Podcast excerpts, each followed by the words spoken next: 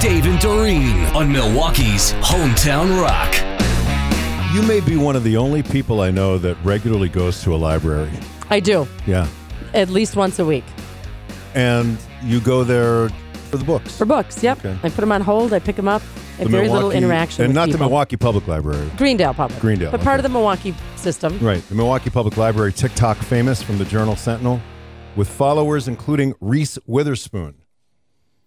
The Milwaukee Public Library, it says in Milwaukee downtown, collaborated to recreate some iconic moments from Stephen King classics. For example, uh, Danny Torrance riding his tricycle and encountering the Grady twins' ghosts.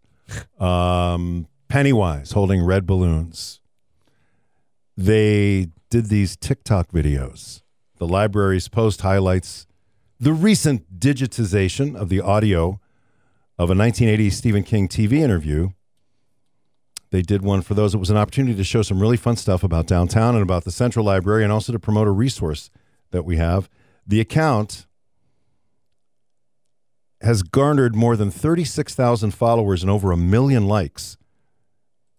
The library's many TikToks have lots of followers, including award winning, Academy Award winning actress Reese Witherspoon.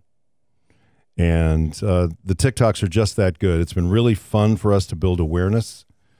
The library has posted more than 70 of them so far. Wow, I'm gonna look it up right now. Yeah, 70 TikToks. Showcasing everything from the Minions related material they have, whatever they have. It's pretty cool. They've, they've got a huge following on TikTok. Now, when it comes to books, comedian Sheng Wang. I've been thinking about how, you know, when I was younger, I, I used to walk into a bookstore full of wonder. When I was a kid, I used to walk into a bookstore like, look at all this stuff I'm gonna learn. As a grown up, I walk into a bookstore like, look at all this stuff I'm never gonna know. Ooh, it's hard, man. It's hard to see your ignorance alphabetized. I'm at the staff pick section. I'm like, of all the things I don't know, these are Brian's favorites. it's overwhelming to be surrounded by so much knowledge all at once. You can see it so clearly, but you can't have it. It's just teasing you, like a strip club for wisdom. Try to read a little bit every night. Make it a habit, you know? The only problem is I fall asleep too quickly. Books are stronger than melatonin. Just get you a book, dude. It's about 50 milligrams a page. It's natural, it's fast acting. The side effects include learning.